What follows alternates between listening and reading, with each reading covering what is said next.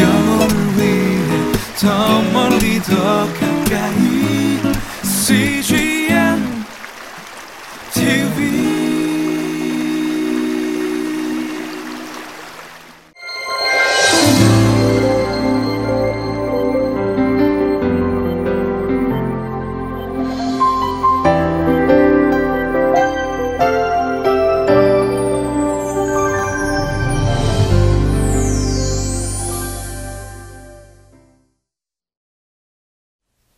한 주간 동안 어, 우리는 어, 다윗의 전쟁 이야기를 거의 대부분 묵상했습니다.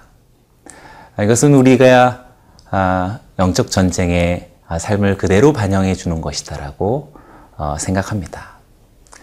우리들의 이러한 일상은 보이지 않는 세계의 그런 끊임없는 관계 속에서 살아간다라고 할 수 있겠습니다. 그래서 우리는 얼마든지 승리의 노래를 부르지만 그러나 반면에 우리는 지금도 얼마든지 미혹의 가능성이 있습니다. 오늘의 말씀을 통하여서 우리 모두가 깨어있기를 원하고 끝까지 승리의 그 길로 달려가기를 소망합니다.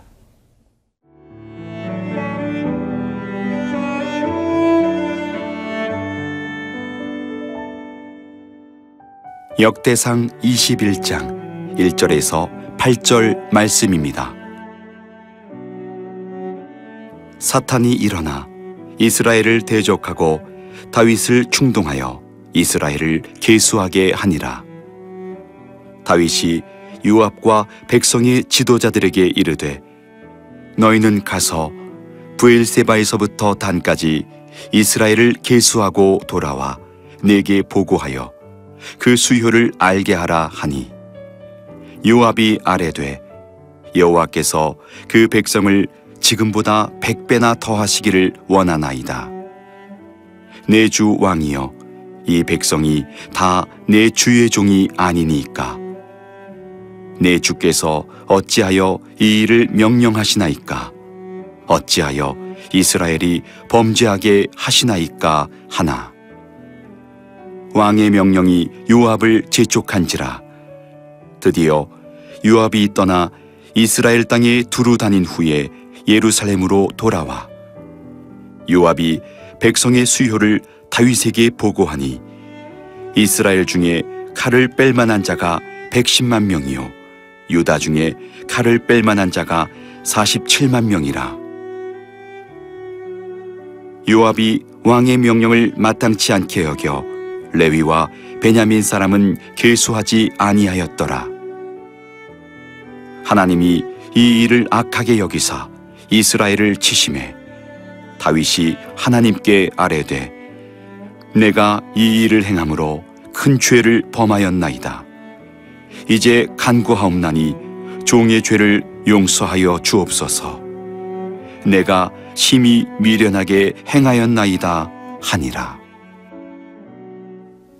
지금까지 다윗의 아주 멋지고 그리고 어, 눈부신 어, 전쟁의 승리, 영토의 확장을 우리가 보았는데요. 오늘 본문에서는 어쩌면 어, 역대기에서 유일하게 볼 수 있는 아, 다윗의 아주 참혹한 어떤 실패와 범죄의 아, 장면을 우리들에게 보도해주고 있습니다. 어떻게 그가 아, 그러한 마음과 그러한 미혹에 이끌렸는지 우리가 주목해 본다면 우리에게도 가능성이 있을 만한 그 요소들을 주의 말씀을 통해서 회복할 수 있는, 대비할 수 있는 지혜가 될 것입니다. 1절의 말씀을 읽어봅니다. 사탄이 일어나 이스라엘을 대적하고 다윗을 충동하여 이스라엘을 계수하게 하니라. 다윗이 인구조사를 실시했다라는 아, 그런 내용을 이야기합니다. 이스라엘에게 있어서의 인구조사는 출애굽기에서 명시된 규례에 따라서 주님의 명령에 의해서만 실행해야 했습니다. 그런데 오늘 본문은 아, 다윗이 아마도 자기 자신의 개인적인 뜻을 따라 인구 조사를 명령한 것 같습니다. 그리고 역대기서는 오늘 그 배우가 아주 뚜렷하게 사탄이라고 말하고 있습니다. 이렇게 위대한 다윗, 지금까지도 정말 멋지고 눈부신 승리의 여정, 정복, 그리고 하나님 나라를 확장해 왔던 이러한 아주 큰 업적에도 불구하고 이렇게 한순간 어둠의 영에 미혹될 수 있는가라고 하는 사실에 우리는 아, 큰 충격을 받을 수 있습니다. 왜냐하면 그것은 얼마든지 우리들에게도 가능한 것이며 지금도 이러한 미혹 또 이러한 어, 속임은 얼마든지 우리들에게 찾아올 수 있다라는 사실 때문입니다. 그래서 사랑하는 성도들이여 우리 모두가 깨어 있기를 원합니다. 우리가 범사에 주를 의지하기를 원합니다. 그리고 우리가 어떤 신앙의 연륜과 또 삶의 공적이 있을지라도 오히려 본문 말씀을 통하여서 더욱더 겸손으로 깨어 있는 심령이 되어지기를 원합니다. 3절의 말씀을 읽어봅니다. 요압이 아뢰되 여호와께서 그 백성을 지금보다 백배나 더 하시기를 원하나이다. 내 주 왕이여 이 백성이 다 내 주의 종이 아니니까 내 주께서 어찌하여 이 일을 명령하시나이까 어찌하여 이스라엘이 범죄하게 하시나이까 다윗의 합당하지 않은 아, 이 인구조사 명령에 대해서 요압이 진정어린 그런 아, 조언과 충고를 합니다. 여호와께서 이 백성을 지금보다 백배나 더 하시기를 원하나이다. 라고 그렇게 아, 왕을 축복합니다. 요압의 말을 통하여서 아마 다윗의 심중에 있는 그 속마음을 우리들에게 대변해 보이는 것 같습니다. 다윗의 인구조사의 명령의 그 동기가 사람의 수요에 달려 있기 때문이다라는 것을 어, 우리들에게 어, 깨닫게 하지요. 여기서 말하는 사람의 수요란 곧 군사력을 의미합니다. 아마도 사탄은 어, 이것을 충동하고 이 마음을 가지고 다윗을 미혹한, 미혹한 것이라고 말할 수 있겠습니다. 사탄은 언제나 우리들의 경쟁심을 부추깁니다. 우리들에게 더 많은 물질에 대한 그런 갈망을 어, 우리들에게 어, 요구합니다. 그리고 더 큰 힘과 권력에 대한 마음을 어, 우리들에게 이야기합니다. 더 월등한 실력에 대해서 우리는 목말라 합니다. 미혹하며 충동합니다. 그러므로 인하여서 나타나는 결과들은 불안하고 때로는 원망하고 때로는 분노합니다. 만약 여러분들 삶 속에 오늘 그러한 요소들이 있다면 오늘 잠잠히 주를 바라보기를 원합니다. 그리고 다시 그 마음을 정리하고 깨어 있기를 원합니다. 요압은 말합니다. 어찌하여 이스라엘이 범죄하게 하시나이까? 요압은 명령을 철회하도록 용기 있게 요청합니다. 그럼에도 불구하고 다윗은 듣지 않습니다. 4절 말씀에 왕의 명령이 요압을 재촉한지라 드디어 요압이 떠나 이스라엘 땅에 두루 다닌 후에 예루살렘으로 돌아왔다라고 이야기합니다. 다윗은 요압의 충고를 거절하고 계속해서 인구조사를 고집했습니다. 한번 미혹된 마음은 웬만해서 고쳐지지 않고 다시 돌이켜지지 않는다라는 것을 보게 됩니다. 그러니 사랑하는 성도 여러분, 오늘 말씀을 통하여서 우리의 마음을 순전하게 주를 향하고 우리가 이 경쟁 사회 속에서 끊임없이 미혹되어질 수 있는 우리의 마음을 정화하여서 그리스도 예수의 십자가를 붙들고 주님을 닮아가는 삶을 선택하기를 주의 이름으로 축원합니다.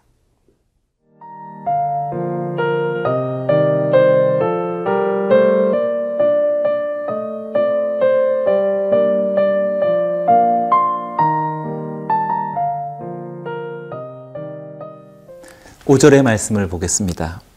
요압이 백성의 수요를 다윗에게 보고하니 이스라엘 중에 칼을 뺄 만한 자가 110만 명이요 유다 중에 칼을 뺄 만한 자가 47만 명이라.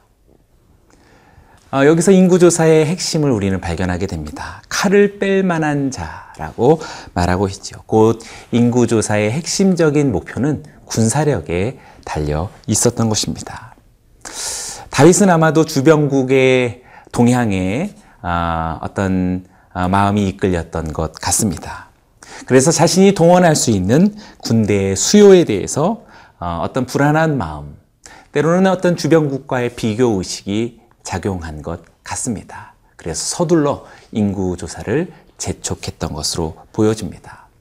그런데 아이러니하죠. 지금까지 하나님께서 다윗을 어떻게 도우셨고 다윗이 가는 곳마다 하나님께서 어떻게 승리를 주셨는지 우리가 그렇게 보고 목격하고 놀라워하고 감사했는데 이렇게 어느 순간 속에 다윗이 너무나 연약한 그런 생각에 빠져버리고 말았다라는 사실입니다. 사탄의 미혹은 어쩌면 그렇게 우리가 그 미혹과 결탁할 때 강력한 힘을 발휘할 수 있는 것으로 보여집니다. 사랑하는 성도 여러분, 그러하기에 오늘 우리의, 우리의 삶이 영적 전쟁이다라는 사실을 잊지 않기를 원합니다. 너무 현실에만 입각한 삶이란 부지불식간에 찾아오는 어, 들리지 않지만 분명히 속삭이는 음성이 우리들에게 있다라는 것을 기억해야 할 것입니다. 6절의 말씀을 읽어봅니다. 요압이 왕의 명령을 마땅치 않게 여겨 레위와 베냐민 사람은 계수하지 아니하였더라. 요압은 어, 왕의 명령을 마땅치 않게 여겼다라고 말합니다. 여기서 마땅치 않게 여기다라는 것은 몹시 싫어했다라는 원뜻을 가지고 있습니다. 어쩌면 요압을 통하여서 하나님의 마음을 대변해 주고 있는 듯 합니다. 요압은 그래서 레위와 베냐민 사람을 계수해서 누락시켰다라고 말하고 있습니다. 어, 왜 하필이면 레위와 베냐민을 어, 누락시켰던 것일까요? 레위는 성전 봉사자들이 대부분입니다. 그래서 예루살렘과 직결되어져 있는 아, 그런 지파라고 말할 수 있겠지요. 또한 베냐민의 땅은 역시 예루살렘과 또 기부와 아, 지역을 포함하고 있습니다. 예루살렘에는 어, 언약계가 있는 장막이 있고 기부아에는 당시 성막이 있었습니다. 때문에 어, 이 레위와 어, 베냐민은 두 지파 모두가 다 직결되어진 예루살렘과 관계된 그런 지파라고 말할 수 있겠습니다. 요압은 왕의 명령이기에 어쩔 수 없이 그 명령을 수행했지만 신앙에 따라서 다윗 왕에게 그렇게 조언하고 어, 인구조사 명령을 철회할 것을 그렇게 요구한 아, 요압은 마찬가지로 그 신앙의 뜻을 따라서 신앙의 중심지에 있는 어, 레위와 베냐민의 지파를 군사적인 목적으로부터 어, 차단시킨 것이다라고 말할 수가 있겠습니다. 그렇습니다. 사랑하는 여러분, 우리들의 신앙과 우리들의 양심은 그리고 우리들의 소중한 내적 하나님의 성전으로서의 우리의 인생의 중심은 군사력과 힘과 권력과 재력과 이 세상의 그 어떤 영향력들로 차단되어져야 할 것입니다. 진실로 우리의 내면에 있는 예루살렘에 거주하는 그것은 개수되지 말아야 할 것입니다. 7절의 말씀을 같이 읽어봅니다. 하나님이 이 일을 악하게 여기사 이스라엘을 치심해 하나님은 이것을 악하게 보셨습니다. 그런데 중요한 것은 이스라엘을 치셨다라고 말하고 있습니다. 다윗 왕 개인적인 범죄였음에도 불구하고 이스라엘 전체가 큰 어, 하나님의 징계를 받고 있습니다. 만약 성도 여러분이 어떤 어, 일련의 그룹의 지도자시라면 오늘 이 본문에 주목해야 하겠습니다. 어, 우리는 그래서 지도자를 위해 기도해야 할 것입니다. 아주 크나큰 공동체의 책임을 대표하는 자가 되기 때문입니다. 또한 그리스도인들은 이 세상에 대하여서 지도자들이라고도 말할 수 있습니다. 때문에 그리스도인들의 부패란 세상의 징계와 심판과 무관하지 않은 것입니다. 사랑하는 성도 여러분들의 날마다의 성숙과 성장과 성결과 거룩함이 있기를 원합니다. 마지막으로 8절의 말씀을 읽어봅니다. 다윗이 하나님께 아뢰되 내가 이 일을 행함으로 큰 죄를 범하였나이다. 이제 간구하옵나니 종의 죄를 용서하여 주옵소서 내가 심히 미련하게 행하였나이다. 다윗은 범죄의 사실을 뚜렷하게 인정합니다. 그리고 정확하게 돌이켰다라고 8절은 우리들에게 아주 순전하게 보도해 주고 있습니다. 그가 어리석게 사탄에 미혹되어서 범죄에 따르는 사실은 참으로 수치스럽기도 하고 안타깝지만 중요한 것은 돌이킴입니다. 지금 이 장면은 사실 결코 부정적인 그런 장면만은 아닙니다. 이 범죄와 이 회개의 사건을 통하여서 이제 바야흐로 하나님의 성전의 터가 결정되어지는 계기가 되기 때문에 그렇습니다. 여러분들이 혹시 미혹됐고 여러분들이 혹시 실수하고 실패했을지라도 만약 하나님 앞에 돌이킨다면 그 사건이 하나님의 성전을 세우는 또 다른 새로운 전환기로 하나님은 사용하실 수 있는 분이십니다. 여러분의 삶 속에 그러한 놀라운 어, 역전이 그리고 하나님의 전환이 이루어질 것을 주님의 이름으로 축복합니다. 기도하겠습니다. 하나님 아버지, 영적 전쟁의 삶을 살아갑니다. 사탄의 미혹과 어둠의 세력의 참소로 그 모든 것 앞에 날마다 깨어있기를 원하며 겸손하게 허리를 동이고 무릎을 꿇길 원합니다. 그리고 우리 주님께서 주시는 하나님의 놀라운 나라의 확장을 위하여서 오늘 우리 모두가 진심으로 삶을 의탁하고 헌신하는 그리고 돌이키는 주의 백성들이 되게 하여 주옵소서. 예수님의 이름으로 기도드리옵나이다. 아멘.